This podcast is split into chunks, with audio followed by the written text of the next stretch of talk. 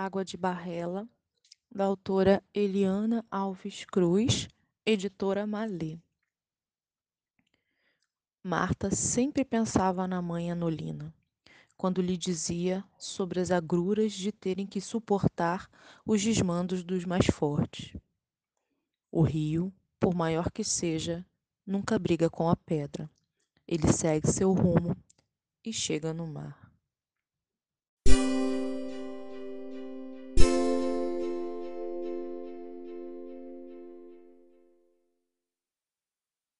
Bem-vindo ao Teta de Sócrates, um podcast de bate-papo descontraído com especialistas de diversas áreas das ciências humanas. Vem e deixa a teta te alimentar. Olá, eu sou Sara Correia e estou aqui com a Juliana Magalhães. Oi, gente! E essa semana a gente vai conversar com a Luara dos Santos Silva, mestre em Relações Étnico-Raciais pelo Cefet e doutoranda em História pela UF, e professora da rede pública do Rio de Janeiro.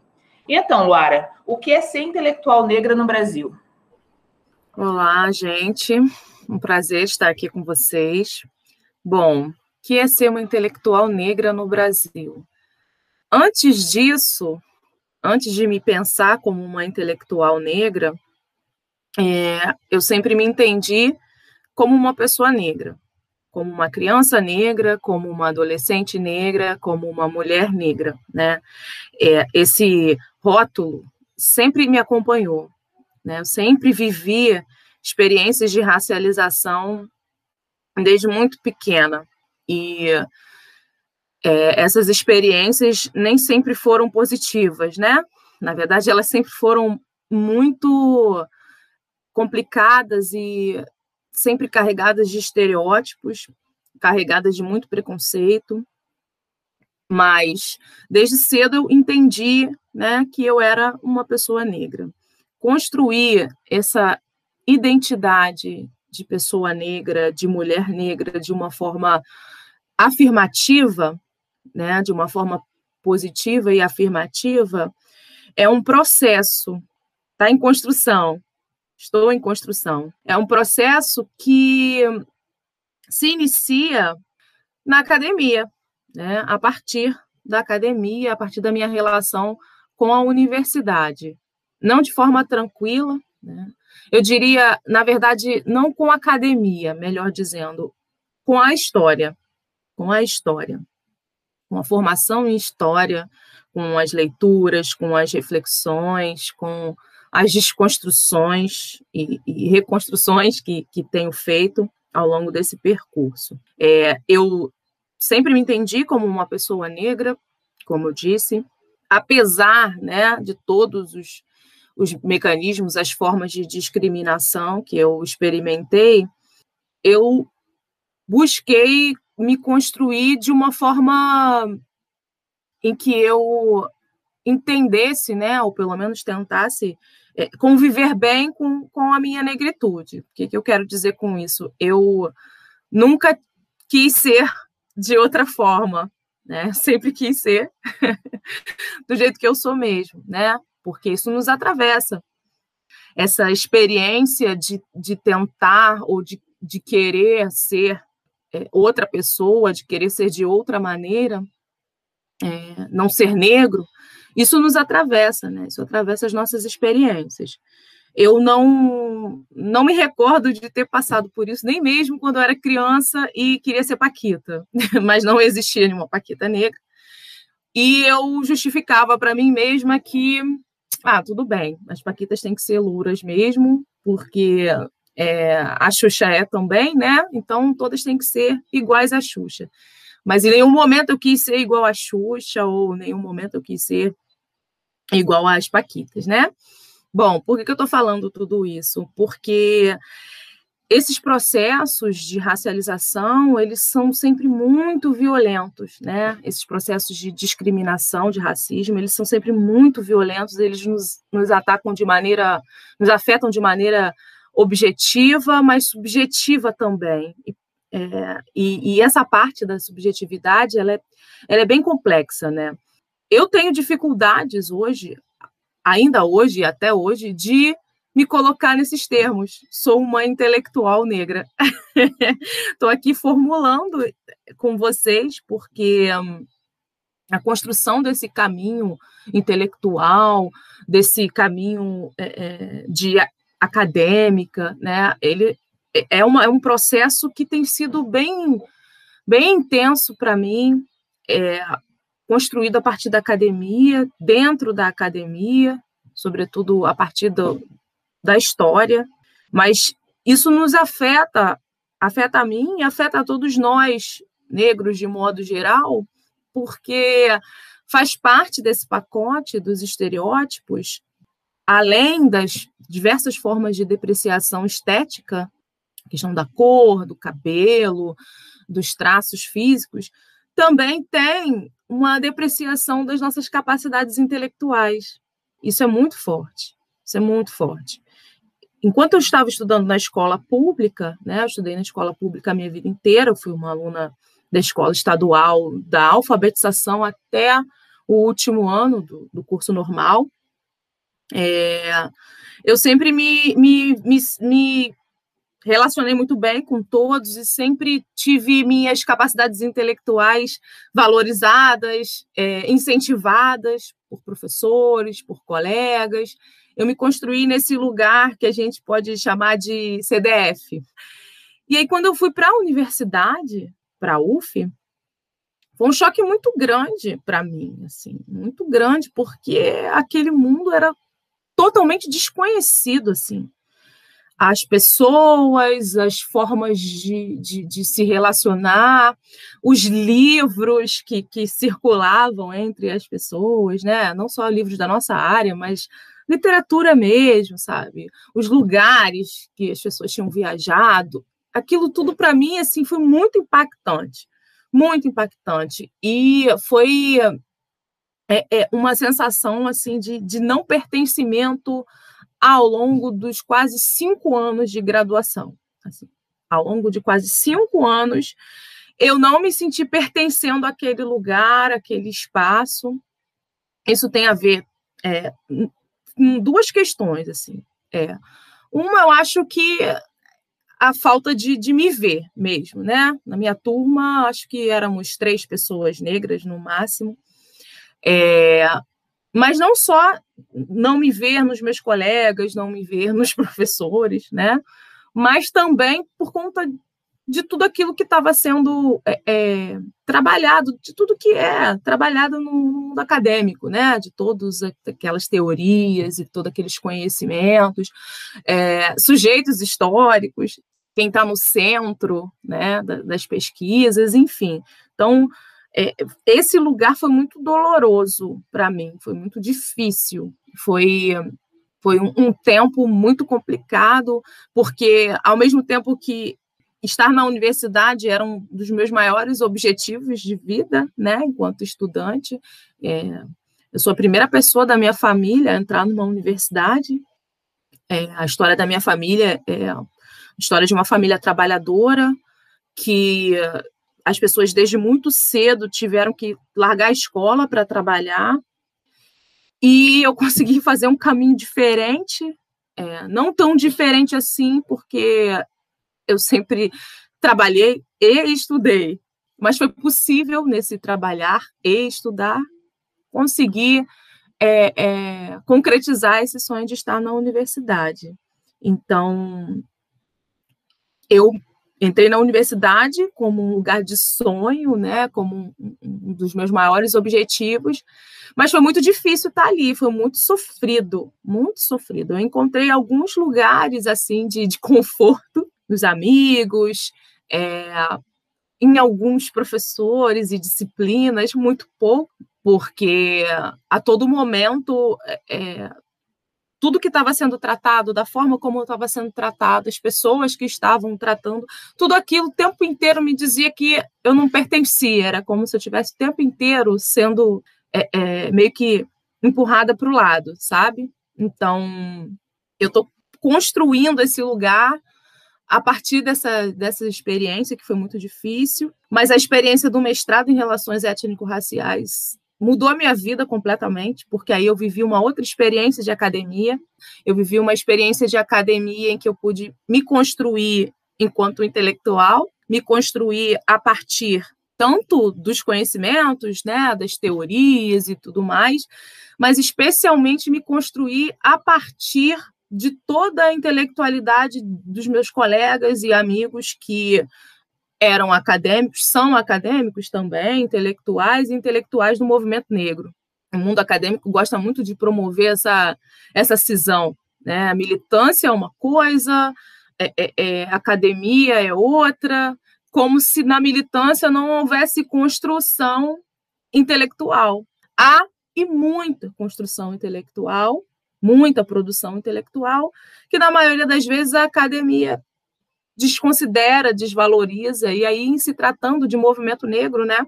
Isso é, isso é mais uma das facetas do racismo, né? O quanto que a academia desconsidera toda a produção intelectual de homens e mulheres negros. Então, nessa experiência no mestrado, que foi fundamental para mim, assim, para eu me entender como de fato alguém que está construindo conhecimento, alguém que está aliando ser negra e produção intelectual ao mesmo tempo.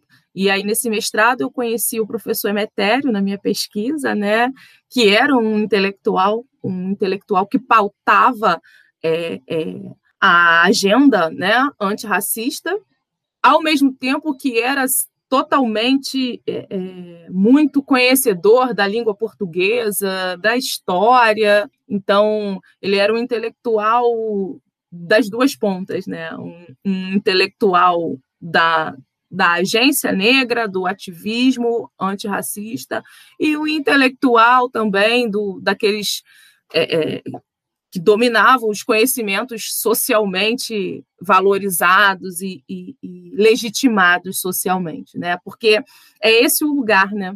Que a gente, para se construir enquanto intelectual, é, para a gente, a gente tem que dominar esses conhecimentos que são legitimados socialmente.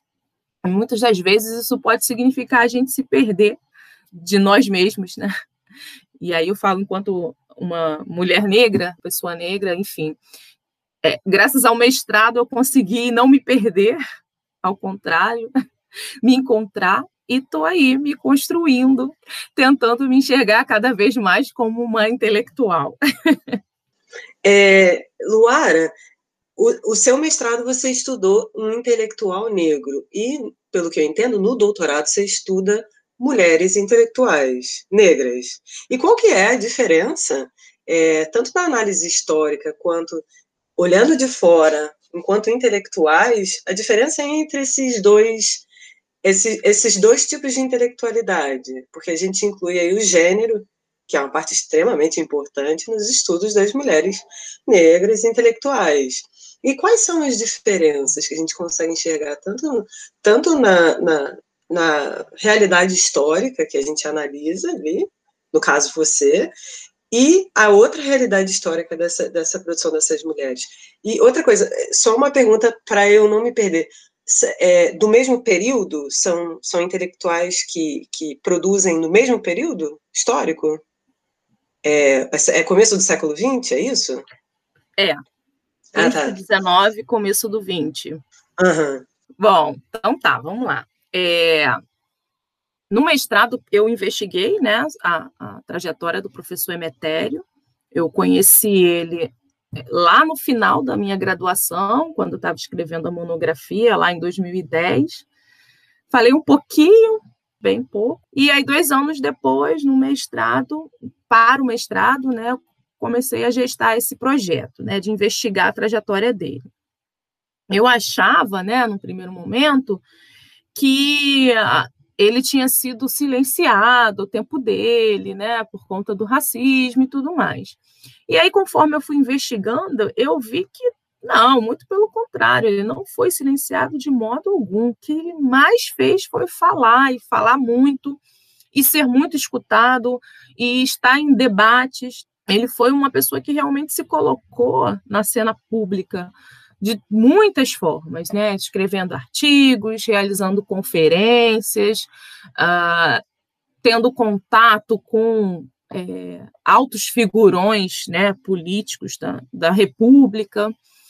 É, ele foi muito, muito, muito, muito atuante. E aí, enquanto eu pesquisava sobre ele, eu fui reunindo alguns materiais sobre a família dele.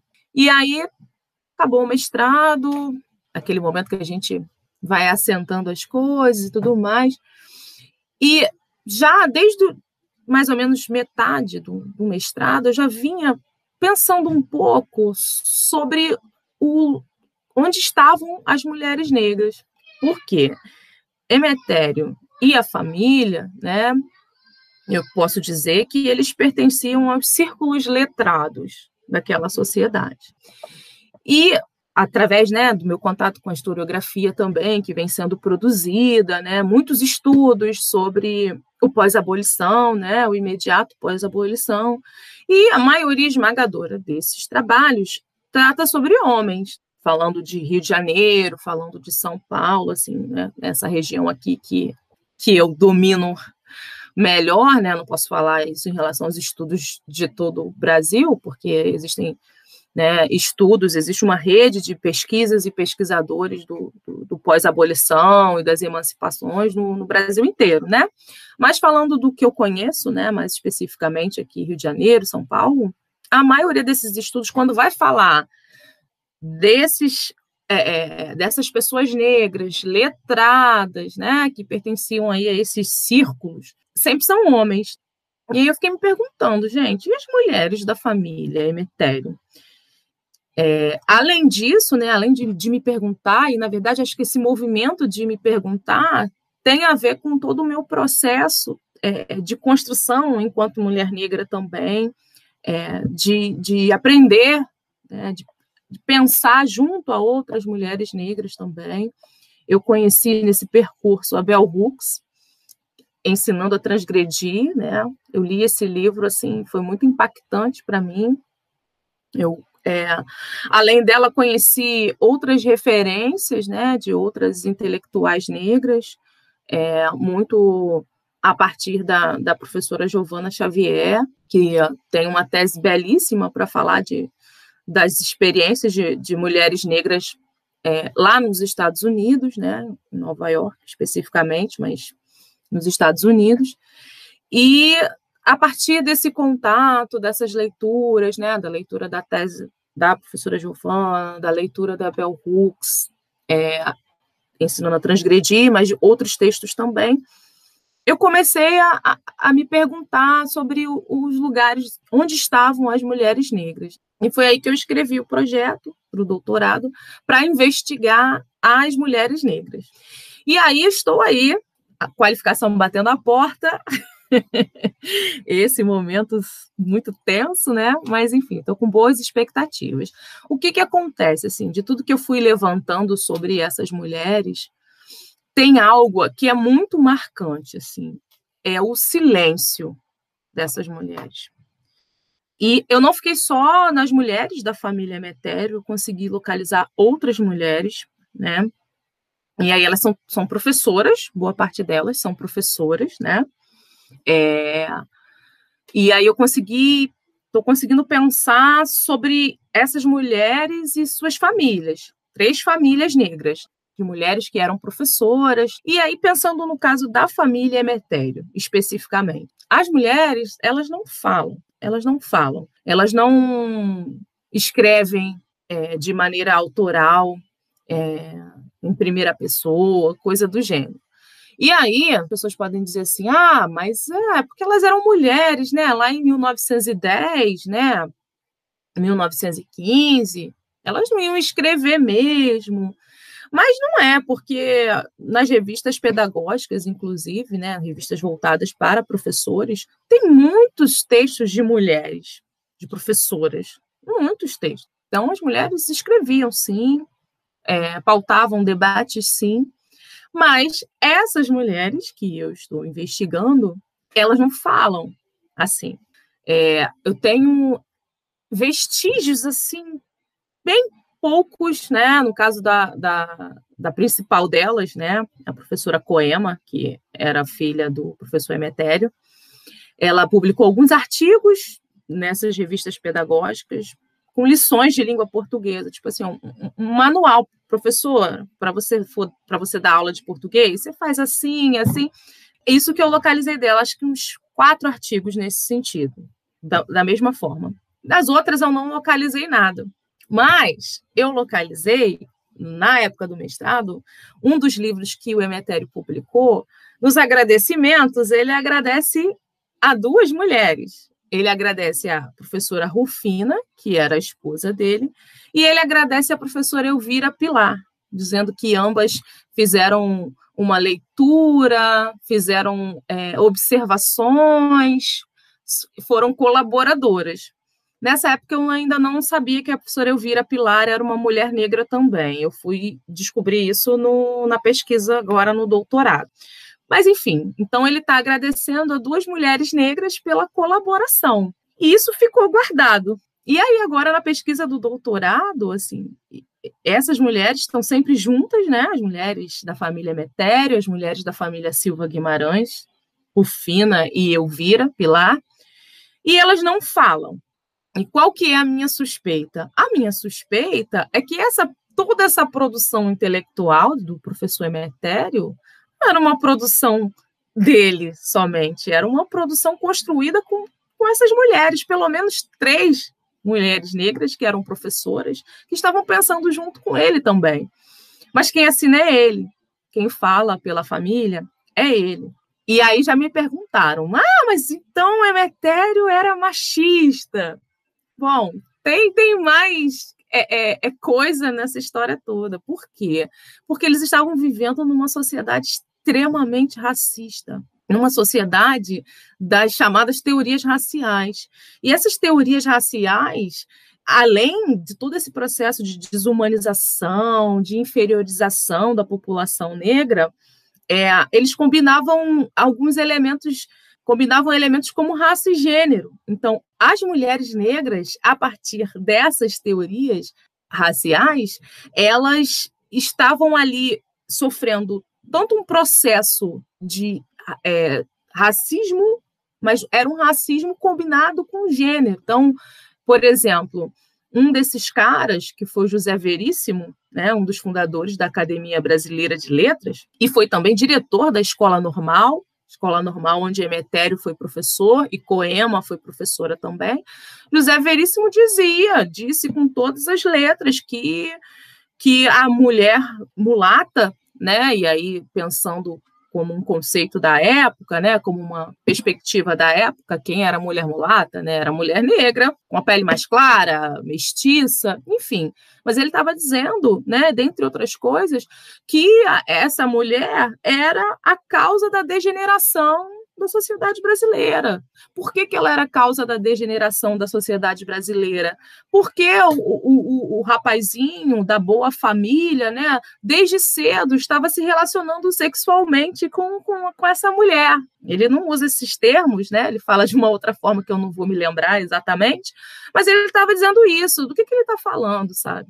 Ele está falando do processo é, é, brutal de, de, de, racismo, de violação, das mulheres negras enquanto é, é, escravizadas, que é um, um ponto assim fundador da nossa sociedade. E aí ele está dizendo que, né, além dele tratar de forma banal esse processo super violento, ele está dizendo, tá aí, tá vendo, né? Isso aí que é a causa da degeneração moral e intelectual da nossa sociedade.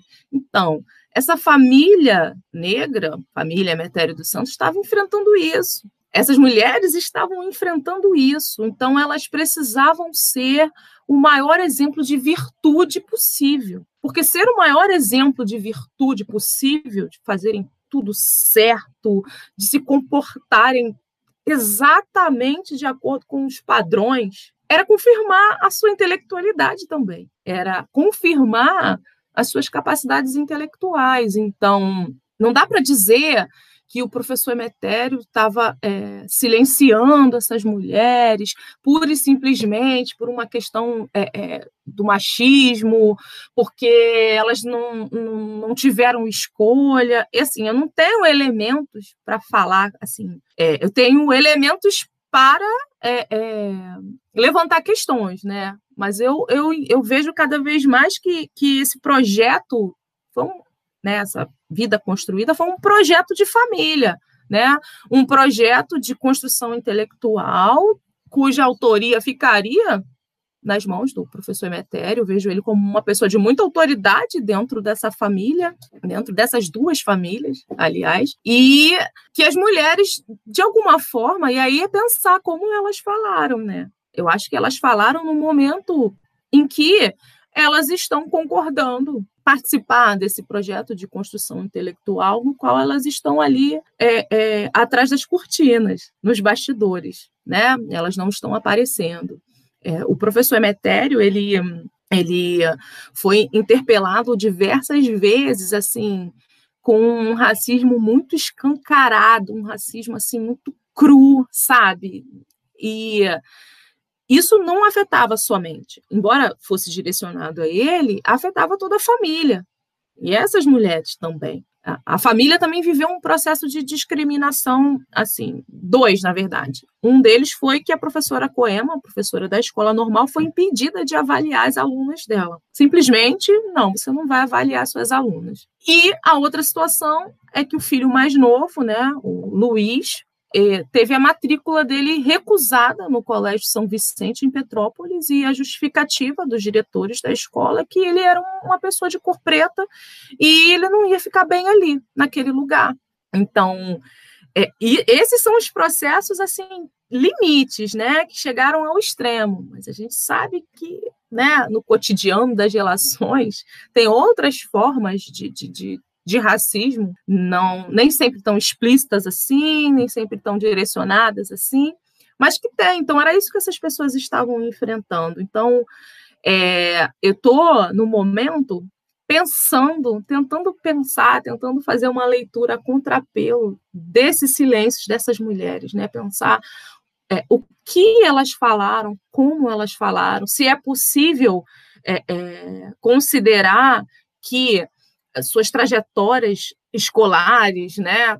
Se, se elas, se essas trajetórias são também um, um, uma forma delas falarem, né? Se elas falaram através dessas trajetórias escolares, mas é isso, é com isso que eu estou me debatendo, dormindo e acordando nos últimos dias, né? Tentando pensar, assim, tentando captar né, é, é, nas linhas, nas entrelinhas, o que, que essas mulheres estavam querendo dizer, o que, que elas estavam querendo é, é falar, pautar, né? A partir de, de, suas próprias vidas, das suas formas de se vestir também. A estética é importante para a gente pensar, porque é, naquele tempo também, para uma pessoa negra, era fundamental estar muito bem vestido pessoas como eles estavam sendo interpeladas o tempo inteiro pelo racismo. Então, se mostrar esteticamente bem vestido, é, se mostrar como pessoas que não eram é, é pessoas pobres, era uma forma de, de tentar é, escapar desse lugar da subalternidade que o racismo procura colocar as pessoas, independentemente das condições sociais. Isso é importante dizer. Essas mulheres que eu estou estudando, elas não eram, elas e suas famílias não eram mulheres pobres, não eram. Não eram da elite, porque não temos uma elite negra nesse país, não tínhamos naquela época e continuamos não tendo, é, mas elas não eram pobres, né? elas eram é, escolarizadas, é, algumas delas, dessas professoras chegaram ao topo da carreira no magistério, que é ser professora catedrática, ser diretora escolar. Então, assim, mas ainda assim elas estavam também sendo atravessadas por esses estereótipos de raça, de gênero. E não só os estereótipos, né? Elas também estavam é, vivendo num mundo, numa sociedade e fazendo parte desses círculos letrados, em que o padrão, a norma, era o, o, a estética branca, era o mundo ocidental, eram os conhecimentos brancos produzidos pelo Ocidente. Então, era necessário, foi necessário para elas, para se escaparem desse, dessa desumanização, dessa subalternização, dominarem e lidarem com esse mundo. Você abre as páginas da revista Careta, né, que é uma das revistas que eu analiso, que era uma revista muito popular, muito popular, assim. Nelson Werneck Sodré, que é assim uma referência para para os estudos de imprensa, fala que essa revista ela, era muito consumida, assim, muito consumida mesmo, sabe? E quando a gente abre as páginas da revista Careta, além de, de todas as questões que tem lá, é, me chama muito a atenção os anúncios que tem. Os anúncios de produtos estéticos, né? É, para cabelo, para pele, para uma série de coisas. Todas essas figuras são figuras brancas, são sempre mulheres brancas, sejam fotografias ou sejam é, é, desenhos, pinturas e tudo mais, são sempre representando figuras brancas.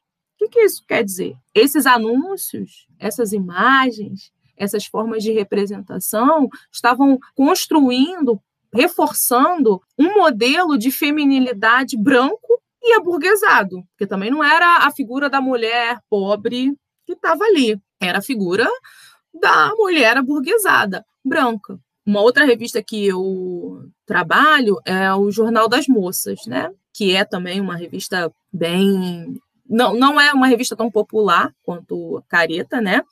Mas era uma revista que se propunha né, a atingir aí essas mulheres como as professoras negras que eu estudo. Todas as capas sempre com fotografias de, de, de mulheres brancas.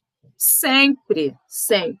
E aí, nessa revista é interessante, porque uma das fontes que eu localizei, isso na época do mestrado até, foi sobre um concurso de beleza que a revista promoveu. E Coema e sua irmã, Gulnari, que também foi professora, participaram do concurso de beleza, né? O que, que é isso? O que, que é você participar de um concurso de beleza, de uma revista que está pautando a mulher branca como modelo de beleza, como modelo de feminilidade, e no limite, como o modelo possível de humanidade. Porque é disso que a gente está falando, de humanidade. É essa humanidade que, que a todo momento, seja pela escravização, pelo racismo, tava, tentava se retirar de homens e mulheres negros, né? Então, eu estou aí buscando nessas pequenas evidências que não são tão pequenas assim, mas eu estou tentando pensar, né? Esse é um capítulo que eu não construí ainda, está só desenhado, mas pretendo construir, pretendo não, vou construir, que é pensar como essas mulheres falaram, então eu quero pensar é, as vozes, recuperar, entender as vozes dessas mulheres negras a partir do pensamento de teóricas negras, de feministas negras, como Bell Hooks, como a professora Giovana Xavier, como Beatriz Nascimento, Lélia Gonzalez, Patrícia Hill Collins, enfim. Estou aqui jogando alto, bem alto. Mas é, é, o que eu pretendo fazer, é o que eu pretendo pensar, né? Mas é isso, assim, se for pensar nas diferenças, né? As diferenças são essas, assim, é o, o homem negro pautando, sendo a voz, né? O homem negro intelectual sendo a voz de sua família, né? De sua família negra. Ele sendo o porta-voz dessa dessa luta, né, dessa bandeira de, de defesa das capacidades, da intelectualidade, da humanidade, mas são as vozes masculinas. Mas uma voz masculina que, não tenho a menor dúvida, foi construída com essas mulheres. Luara, eu queria voltar um pouquinho lá no, no começo da sua da sua explicação, né, do, da pergunta do que era do que é ser um intelectual negra no Brasil. O que você acha assim do o perfil da faculdade? Você fez a, a graduação já há alguns anos, né? Você está no doutorado. O perfil da faculdade pública ela mudou, é um fato. E o que, que você diz que você não conseguia se enxergar como pertencendo àquele, àquele lugar? Imagino o. Eu posso imaginar como era difícil né? você estar num local que você tanto almejou e ao mesmo tempo você não, não se sentir pertencendo àquele local. Mas o que eu posso dizer? Que bom que você continuou, porque tudo que você tem falado A gente brinca muito aqui quando a gente fica assim com essa cara de tô olhando para a tela congelada, não é que congelou, não, é porque a gente está recebendo tanta informação, tanta informação legal, tanta informação boa que a gente fica assim, congela. é isso. Que bom que você não, não desistiu. E sim, você é um intelectual. Pela sua fala, a sua pesquisa, já estou super interessada em quando ela sair. Mas, objetivamente, você acha que o preconceito ainda existe no, no nosso país, infelizmente? Se antes a gente podia dizer que era um preconceito velado, ele está mais na, na cara do que nunca e você às vezes tenta conversar e tudo, e algumas pessoas não não conseguem, né? Então, assim, é, quebrar essas barreiras, infelizmente. Pra, na sua visão, é, a Luara do, da graduação em História, alguns anos atrás, e a Luara no doutorado, na mesma universidade, esse, contra, esse, esse período temporal que você passou, o que, que você vê? É, houve uma a, a cara da universidade, o perfil, ele mudou do aluno. Ainda bem, está mais diverso. Você hoje pisa não só na, na UF, quanto em outras faculdades, você vê que está mais diverso. E isso é bom. Mas quanto à questão de, de aceitação do preconceito, você acha que ele melhorou? As pessoas estão aceitando mais? É, os, uh, é, vocês, do, dos negros né, na universidade, uh, você sente um maior respeito pelo que vocês estão fazendo, que vocês estão produzindo dentro dessa universidade, ou, ou não? Você acha que não mudou nada nesse período de, de tempo, é, esse espaço temporal, se não, não houve uma mudança? Bom, ótima sua pergunta. Faltou realmente é, tratar desse ponto. É, a universidade mudou mesmo, assim, isso me deixa super feliz de ver que temos outra universidade, né? Outras universidades é, e aí, com a entrada de outras pessoas que não aquele mesmo público homogêneo ali, padrão, isso também movimenta as estruturas, né? Isso tira essas certezas do lugar, dos seus lugares, isso leva aos embates, isso leva a alguns enfrentamentos, né? Eu não vivi isso na UF, porque o meu mestrado eu não fiz por lá, eu fiz no, no Cefet, uma outra instituição federal, onde eu vivi isso, né? Esse embate mesmo, embate. E a partir dessa experiência, como eu disse, né, foi, foi muito enriquecedora, né, me construir. Assim, o que eu, o que eu vejo é que quando a gente é capaz de se colocar nessa arena, porque é uma arena, é, conhecimento é poder, produção intelectual é poder. Quando a gente se coloca nessa arena enquanto coletivo, a gente se fortalece de muitas maneiras. Inclusive, a gente se fortalece sendo capaz, conseguindo romper, furar essas, essas barreiras e pautar as questões que a gente precisa pautar, que são as questões relacionadas à agência negra, é, relacionado às experiências negras, né, relacionado entender que a história do Brasil não, não existe sem as pessoas negras. Não existe história do Brasil sem as pessoas negras. Esse pautar isso, eu percebo, né, avaliando, não de fora, porque eu estou dentro da academia, mas eu avaliando, observando e pensando sobre o movimento que a gente está vivendo atualmente é que as pessoas, né, os, os donos, entre aspas, do, do conhecimento acadêmico, intelectual, né? os pesquisadores de nome, renome, muitos deles estão se vendo assim, é, é, de alguma forma sendo provocados e sendo instigados né, a se mexerem um pouquinho aí com relação a essas suas verdades, né? É, é, que são verdades que muitas das vezes, né, que são é, produções é, teóricas, acadêmicas, historiográficas, que contribuíram para o silenciamento da população negra. Veja, é, eu uh, me recordo aqui que houve um, um momento, assim, para, hoje em dia eu penso nesse, nesse, nesse momento, eu falo, cara, que bizarro, mas isso aconteceu. Quando eu estava começando a pensar no que fazer na monografia, na metade da graduação já estava pensando na monografia. Enfim, é, eu fiquei assim, né, me sentindo diante de uma encruzilhada. E eu, eu, conversava muito com os meus, meus grandes amigos da UF, né? Pedro Cassiano, Ioli, Carol, Thaisa. E aí eu lembro, nesse dia eu estava conversando com o Pedro, e eu falei para ele assim, Pedro, eu estou muito na dúvida, eu não sei o que, que eu vou fazer minha monografia, eu não sei se eu investigo, não falei investigo, né? Mas eu não sei se eu falo sobre trabalhadores ou se eu falo sobre pessoas negras. Mas isso Pois é, porque essa é a classe trabalhadora da historiografia brasileira. É a classe trabalhadora que não tem cor, sabe? Parece que é um detalhe, né? Mas não é. Olha como se constrói, né? Então, pessoas negras não fizeram parte da classe trabalhadora. Eu tenho que escolher falar de trabalhadores ou de pessoas negras, sabe?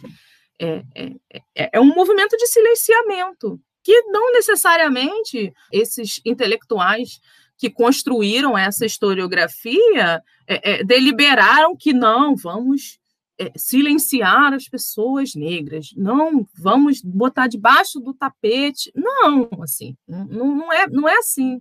O, o racismo ele vai funcionando de uma forma que muitas das vezes ele vai sendo reproduzido sem as pessoas se darem conta. E aí a gente chegou num momento chave que eu não vou dizer que é o único momento da história nesse sentido das relações raciais. E aí eu tenho o exemplo do professor Emetério, porque ele foi alguém que pautou isso o tempo todo. A gente, mas a gente chegou é, num momento que não não dá mais, não dá mais para não pautar as questões raciais.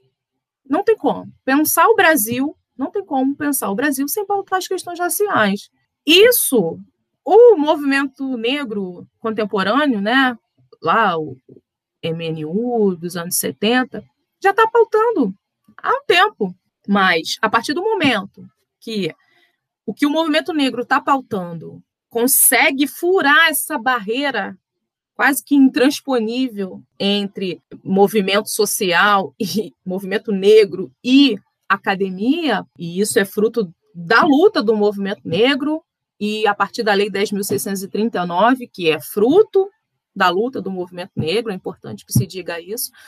A partir desse momento, a gente tem é, é um momento detonador mesmo, para que outros sujeitos entrem na academia, a partir das experiências desses outros sujeitos que estão se vendo no coletivo, que estão nesse diálogo entre o que está produzido, sendo produzido no mundo acadêmico, mas também o que está sendo produzido por intelectuais negros dentro e fora da academia é a partir desse momento, né, dessa entrada desses novos sujeitos, dessas novas pessoas, que isso vai se desestabilizar. Então não dá mais. Não tem como falar de história do Brasil. Se, se você, historiador, historiadora, de nome, renome. Se você for falar de história do Brasil e se você não passar pelas questões raciais, pode ter certeza que alguém vai levantar o dedinho e vai te questionar. então é bom pensar nisso Porque, veja, não é um favor que se faz, não é uma concessão. Existem ainda muitos, muitos intelectuais da academia que, que quase que pensam dessa forma, agem demonstrando pensar dessa forma, assim, sabe? Quase que um favor, uma concessão. Isso não, isso não é relevante, importante apenas para nós que somos negros. Isso é para nossa sociedade como um todo. Essa sociedade se estruturou a partir de, de, em cima de mais de 300 anos de escravidão, de exploração das pessoas negras das mais variadas formas, de todo racismo que se constrói, que vai é, é, é, se reatualizando, né? vai construindo outras caras, outras facetas ao longo da nossa história. Então, tem que passar por isso. E o ter que passar, né? o ter que pensar, o ter que questionar as relações raciais, não só na sua pesquisa, mas como na sua vida, na sua trajetória também, enquanto pessoa pública, enquanto intelectual, enquanto professor. Né? Então, é, é, é um, é um momento, né? E eu estou dentro disso, né? É um momento de, de desestabilizar, né? Toda essa essa hegemonia, assim. Eu não, não sei como que vai se desenrolar. Eu, eu, eu penso sempre que essa não, não é uma batalha vencida. Não é, assim. A gente tem que estar tá sempre em movimento sempre em movimento, porque é, isso tem a ver com relações de poder. Quem tem o poder não quer perder, não quer abrir mão do seu poder, seja ele poder econômico, seja ele poder político, seja ele poder intelectual. Então, é, é algo que a gente não pode perder de vista, né? Tipo, ah, chegamos aqui, legal, estamos pautando as questões raciais, né? Agência negra, história negra na academia, beleza, tá tudo resolvido. Não, não está, né? História é movimento. História é, é movimento, é o nosso movimento, são as nossas ações. Então, eu acho que a gente está vivendo, sim, um momento muito importante, e a gente só está vivendo esse momento muito importante também, a gente não pode perder de vista, porque outras pessoas que vieram lá atrás pautaram isso, brigaram por isso. Não somos os inventores da roda, os revolucionários de última hora. Não, a gente é fruto dessa luta, luta de, do professor Emetério, luta dos que vieram antes dele e depois, luta do MNU, sabe? É, eu, nesse meu processo, né, de, de, de pesquisa e tudo mais, assim, lá no mestrado, eu aprendi uma coisa que não foi com os professores, né? Foram com os, foi com os meus amigos intelectuais do movimento negro. É muito importante que a gente preste atenção quais são as perspectivas que a gente está utilizando, as epistemologias, os autores, quais os autores negros que a gente está utilizando? A gente está utilizando autores negros? É importante, é importante a gente é, é, dar esse passo e se perguntar: estou dialogando com essa produção intelectual negra. Isso, isso eu não aprendi na academia, porque a academia, do seu pedestal de, de, de, de alguma forma de se enxergar como universal, não, não utiliza perspectivas negras, pelo menos não utilizava né, no meu tempo de graduação. Eu conheci, eu acho que um, eu conheci pouquíssimos autores negros na, na, academia, e esses autores, principalmente, foram a partir da professora Marta Abreu, na, na, disciplina, né? Que a gente até fez juntas, né, Ju? História da cultura popular. Eu acho que você fez também, então.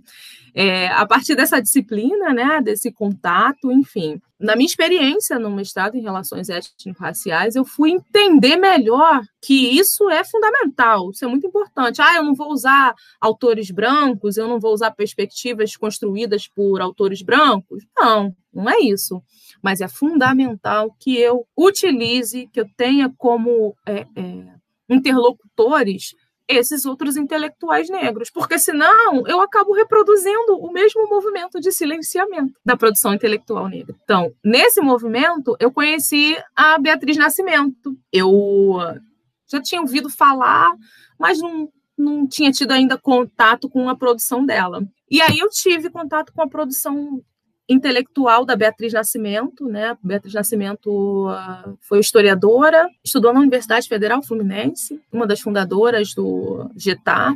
Agora eu não me lembro exatamente o que significa a sigla. Eu acho que é Grupo de Trabalho André Rebouças. Um coletivo de estudantes negros, né, na universidade, na UF. Acho que não eram só alunos da história, não. Tinham outros alunos negros naquele momento ali, de outros cursos, né? E aí eu tive contato com um livro que foi organizado pelo coletivo panafricanista, pela União dos Coletivos Panafricanistas. A responsável pela pesquisa foi a historiadora Raquel Barreto, uma amiga muito querida, assim, fantástica, incrível. E ela reuniu essa produção intelectual da, da Beatriz Nascimento. E quando eu comecei a ler os textos da Beatriz Nascimento, porque assim, ela não chegou a escrever um livro, né? Ela teve uma trajetória acadêmica é, bastante hum, interrompida, né? Ela fez a graduação e aí ela fez uma pós e aí ela fez o mestrado e ela vai e volta, enfim. Eu fiquei muito é, é, é chocada quando eu vi que Beatriz Nascimento, nos anos 70, estava pautando a necessidade de que fossem construídas outras narrativas históricas sobre a população negra. Anos 70, ela já estava falando isso. E ela não foi ouvida. E ela estava falando isso dentro da academia, nos eventos, nos artigos que ela escreveu. Ela estava pautando a necessidade de que a história investigasse as agências, as experiências negras para além daquela imagem cristalizada do escravo. Né? E o que, que ela está falando? Ela está falando sobre a história negra que eu aprendi nos anos 90 na escola, que se resumia àquele, àquela pintura do Debré, do, do, do, do homem escravizado sendo chicoteado né? É isso que eu aprendi na escola. E é isso que Beatriz Nascimento, lá nos anos 70, estava dizendo: não, essa não é a nossa história. Nossa história é muito maior. Só que Beatriz Nascimento não foi ouvida, não como deveria. E aí isso me deixou mais chocada ainda, porque na minha trajetória acadêmica, foi um, é, um momento detonador para mim, foi conhecer os historiadores que faziam é, pesquisas e colocavam no centro exatamente isso, a agência negra. Então, Sidney Chalub, Flávio Gomes, a Hebe Matos, a Marta, enfim, estou falando como se fossem meus amigos de infância, mas eu estou lendo eles há tantos anos que eu já me sinto super íntima deles. Enfim, é, e aí desses historiadores todos que são assim centrais para pensar a, a, história da população negra por outro viés, né, por outra perspectiva, mesmo a história da escravidão por outra perspectiva, tem outros historiadores, tá, gente? Eu estou falando aqui os que eu tenho um contato mais próximo, assim, a, há mais de 10 anos. Mas estou buscando ampliar assim esse meu escopo de autores, né? Eles pautaram isso lá nos anos 80, e isso foi bastante revolucionário, né? Todos eles, à exceção do professor Flávio Gomes, todos eles são intelectuais brancos, né? São historiadores brancos, é, comprometidos e, enfim, com, com, uma outra história da população negra. Mas aí eu fiquei me perguntando, gente, mas Beatriz já estava falando isso lá nos anos 70, pelo menos uma década antes. Isso, isso me impactou demais, assim, né? Demais. Assim, os, quais são os caminhos de visibilidade, os caminhos de silenciamento dos intelectuais negros? Então, a gente está na universidade, a gente está na academia, a gente precisa estar tá lá, por mais doloroso que seja, e é doloroso demais, mas a gente também precisa entender e não perder de vista essa dimensão do coletivo e essa dimensão de quem veio antes da gente.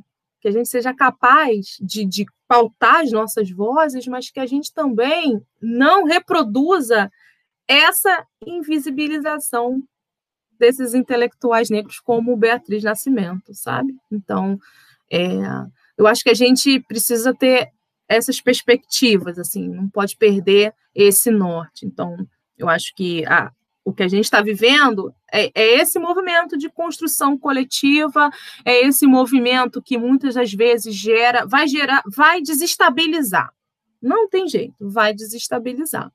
É, o que, que a gente vai construir exatamente a partir desse contato, desses embates, eu não sei, assim, eu não sei. Eu sempre fui, eu sempre fui uma pessoa muito de futuro, né? De estar sempre almejando futuro, pensando e desenhando o futuro na minha cabeça. Depois que eu fui mãe, eu não consigo mais fazer isso. Eu não sei o que, que é, assim, acho que eu tô tão presa, assim, nas questões do cotidiano, sabe? Que eu não consigo vislumbrar, assim, é, parar para para imaginar um, um, futuro muito distante. Então, eu nem, eu nem consigo é, é, é, é formular isso para responder como eu acho que tudo isso vai é, se desenrolar, como que tudo isso vai é, terminar lá na frente. Mas, enquanto alguém que está dentro desse processo, eu acho que a gente precisa estar tá o tempo todo fazendo esse movimento, né? De, de nos pensarmos, de pensar o coletivo, de pensar quais são os caminhos de, de visibilidade e invisibilidade. Eu acho que é isso. Assim, eu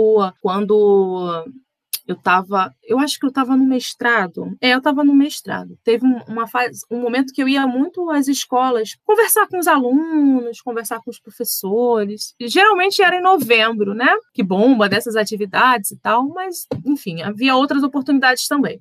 E aí eu lembro que nesse momento eu assisti um vídeo do, do Frei Davi. O Frei Davi é uma pessoa muito importante, né? Ele é o, o, o fundador do Educafro, alguém que está pautando é, o direito à, educação, acesso à educação superior para a população negra, isso já ó, há décadas. Ele foi para Brasília para participar de manifestação né, em favor das cotas. Ele foi um dos principais articuladores, né, para a implementação das cotas raciais na UERJ. E aí, nessa entrevista com ele, ele tem uma coisa que ele fala que é muito importante. Ele falou assim: olha, vocês entrem na universidade, a gente tem que estar tá lá sim, mas não embranqueçam. E eu fiquei pensando nisso. Não embranqueçam. O que, que significa é, embranquecer? Significa a gente acabar entrando nessa rota desses caminhos de invisibilidade, de invisibilidade dos que vieram antes da gente, de toda essa produção intelectual, que, dos que vieram antes, dos que estão produzindo agora conosco. Então, a gente, a gente tem que estar atento o tempo todo, sabe? A gente tem que estar o tempo todo formulando reflexões, é, pensando nesse nosso fazer intelectual, nesse nosso fazer acadêmico. Então, não embranquecer é a gente entender que a gente não está na academia simplesmente para reforçar toda esse, esse, esse, essa tradição branca ocidental de construção de conhecimento que, que descarta outras formas, né, outras epistemologias, outras filosofias. A gente não pode estar tá lá para simplesmente é, é, usando uma linguagem nossa, né, da cariocada, para fechar com isso. não pode ser, porque senão a gente a gente não vai sair desse lugar da representatividade, que é importante, com toda a certeza do mundo, mas ele é um, um passo, ele é um ponto inicial que precisa se desdobrar em outros. Então, não é só ter uma pessoa negra na universidade. É importante que pessoas negras estejam na universidade, é fundamental, exatamente para que a gente possa construir conhecimento sobre outros, a partir de outras perspectivas. Senão, a gente não sai desses limites da representatividade. Já que a gente deu uma paradinha para respirar e beber um copo d'água antes de irmos para as dicas, vamos aproveitar a oportunidade para agradecer o apoio do INCT Proprietas. O INCT Proprietas é um instituto de pesquisa interdisciplinar e internacional que tem como objetivo debater o conceito de propriedade em diversas áreas das ciências humanas. Obrigada, gente! Então, vamos para as dicas?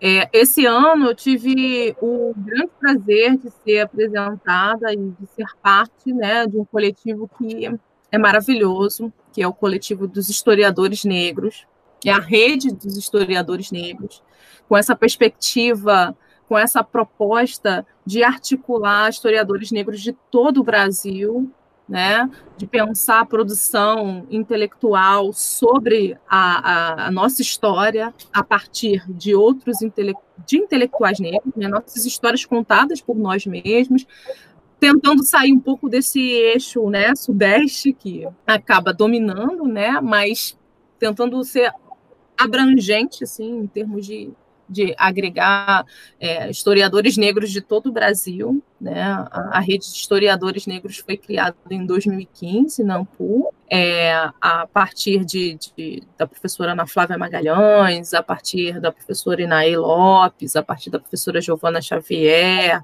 professor Flávio Gomes, enfim, todos os historiadores negros que estavam lá e, e que buscaram né, se construir em rede, né? Então, a partir dessas pessoas que são fundamentais, né? Que são é, intelectuais, que são professores da academia. Então, a rede de historiadores negros é, foi um presente para mim, está sendo um presente poder estar tá em rede. É, nesse momento de pandemia aí, nos contatos é, virtuais, né? Mas está sendo muito importante. A gente tem, né, a rede tem organizado algumas jornadas, né, a rede tem um canal no YouTube, que é Historiadores Negros, o nome. Tem o Instagram também, então convido a todos para acompanharem, curtirem, compartilharem. A gente tem buscado aí compartilhar com o público a produção, as pesquisas, enfim. A rede inaugurou agora uma, uma coluna no portal GL10, que é a coluna Nossas Histórias. Toda quarta-feira tem um texto tratando sobre uma pesquisa, né, de, um, de algum historiador negro, e, e, tem também a entrevista, o vídeo, né, em parceria com o Cultne, que é um, uma instituição de, de, que há décadas está é, é, construindo essas imagens, né, buscando construir esse acervo é, que trata da tanto da produção intelectual, mas não só né, intelectual naquele sentido acadêmico, né, das produções negras dentro, fora da academia, na, da produção cultural, enfim, é uma instituição que busca construir esse acervo, que é um lugar de memória também, um lugar de memória, um lugar da nossa história. Então, toda quarta-feira, no portal de Ele 10, temos a coluna Nossas Histórias, Convido vocês a, a lerem também. Então, é, é isso. Maravilha. Sara, vai de dica? Eu tenho algumas dicas. É, eu tenho dois livros para indicar.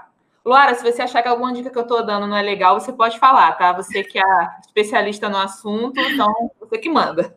O livro da Carolina Maria de Jesus, que é o Quarto de Despejo, Diário de uma Favelada. Tem o livro da Angela Davis, é, Mulheres, Raça e Classe. Então, duas dicas, duas dicas literárias. Eu vou indicar na parte cultural a Elza Soares. Escutem Elza Soares.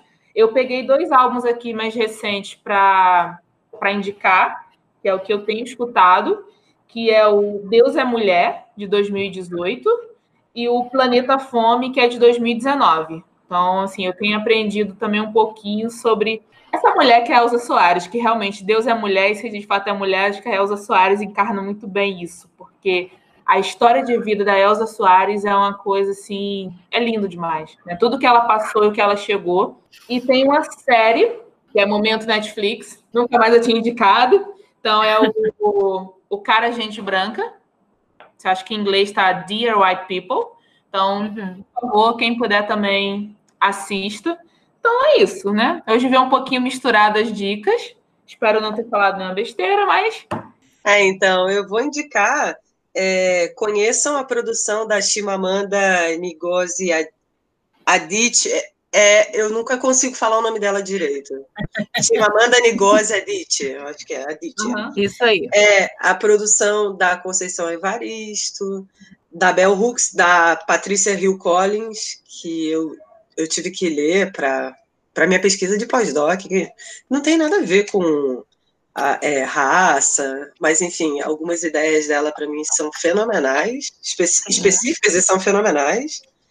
E conheçam a Lélia Gonzalez, que é uma antropóloga política, uma, uma personalidade extremamente importante para a teoria social no Brasil e que quase ninguém conhece, infelizmente. Então, conheçam e leiam essas grandes mulheres, porque eu acho que a gente precisa conhecer, é, principalmente porque a academia é muito branca, a literatura brasileira é muito branca, então eu acho que a gente precisa mais do que nunca estar tá em contato. E é isso. Eu vou deixar a Luara, que a Luara que é entendida no assunto, para poder fechar.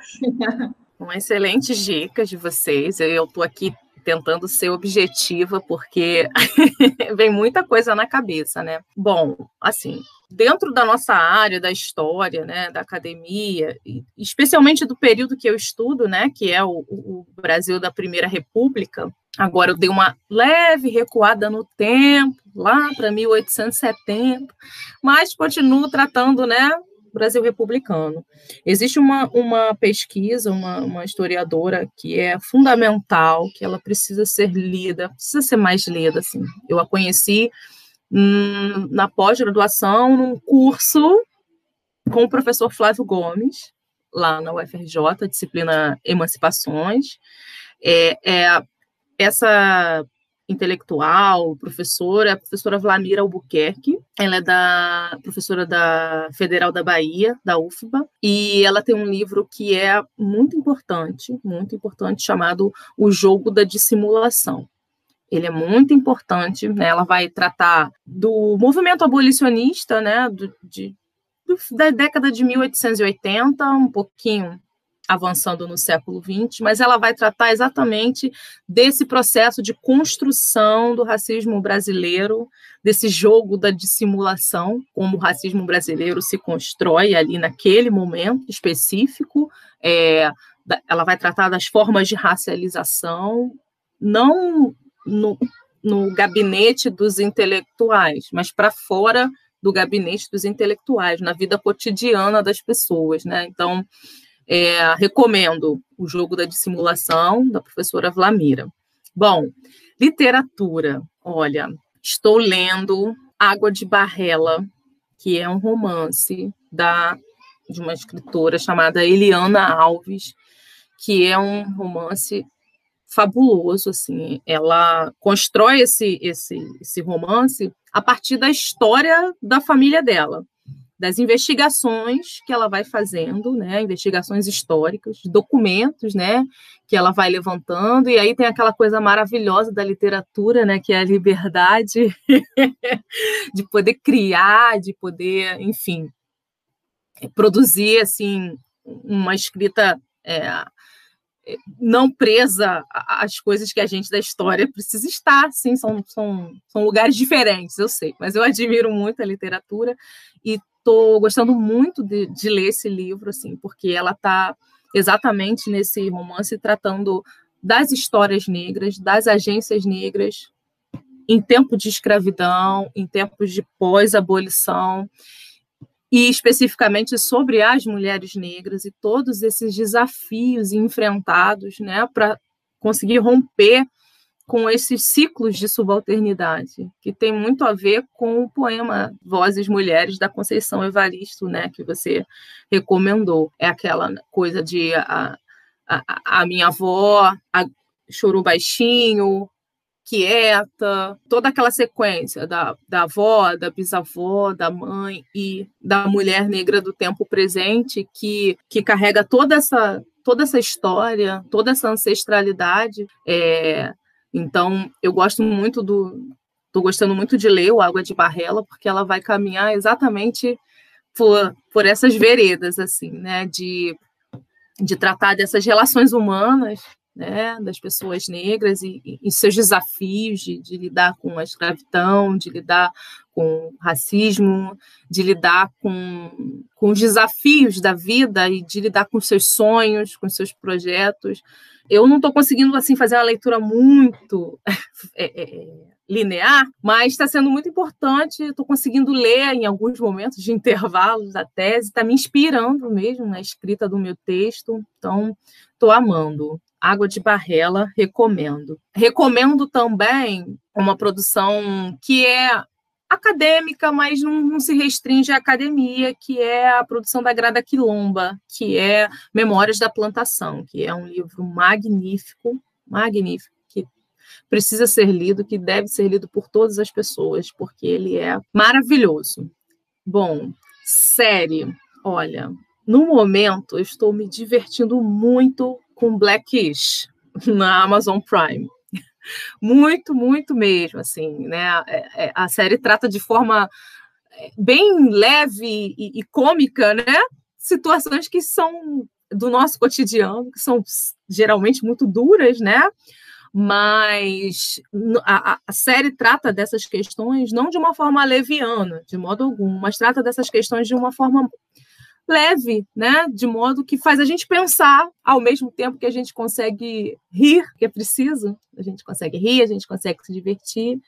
Tem uma outra série que eu também preciso indicar, que também está na Amazon Prime, que é com a Reese Witherspoon. Eu nunca consigo falar sobre o nome dela. E a Carrie Washington. É Little Fires Everywhere. Pequenos incêndios por toda parte. Eu não sei o título exato em português, mas é maravilhosa essa série, fabulosa, assim. Tudo que eu, enquanto pesquisadora, e outras pesquisadoras também, né, estão tentando fazer, que é pensar é, esses atravessamentos de raça, classe, gênero, né, e aí a gente vai falar de interseccionalidade tudo mais, que é um conceito é, é, construído por, por uma intelectual negra, né, por vários intelectuais negros, na verdade. E aí a série, a série trata disso, né? Desses atravessamentos de raça, de classe, de gênero, das relações humanas. É magnífico. A, a série como um todo é maravilhosa e Reese e Carrie dão um show, assim, um show. Super recomendo. Muitíssimo. Luara, muito obrigada por ter aceitado o convite de conversar conosco. Então, muito obrigada. Quando você tiver com o seu trabalho pronto, avisa para. Eu quero ler. e, então, gente, obrigado por estarem escutando mais um episódio do Teta de Sócrates. Espero que tenham se alimentado um pouquinho, porque nunca é o bastante. E a gente volta na semana que vem com mais um assunto bombástico. Um beijo e até semana que vem. Beijo, gente! Tchau, gente. Amei, viu? Obrigada.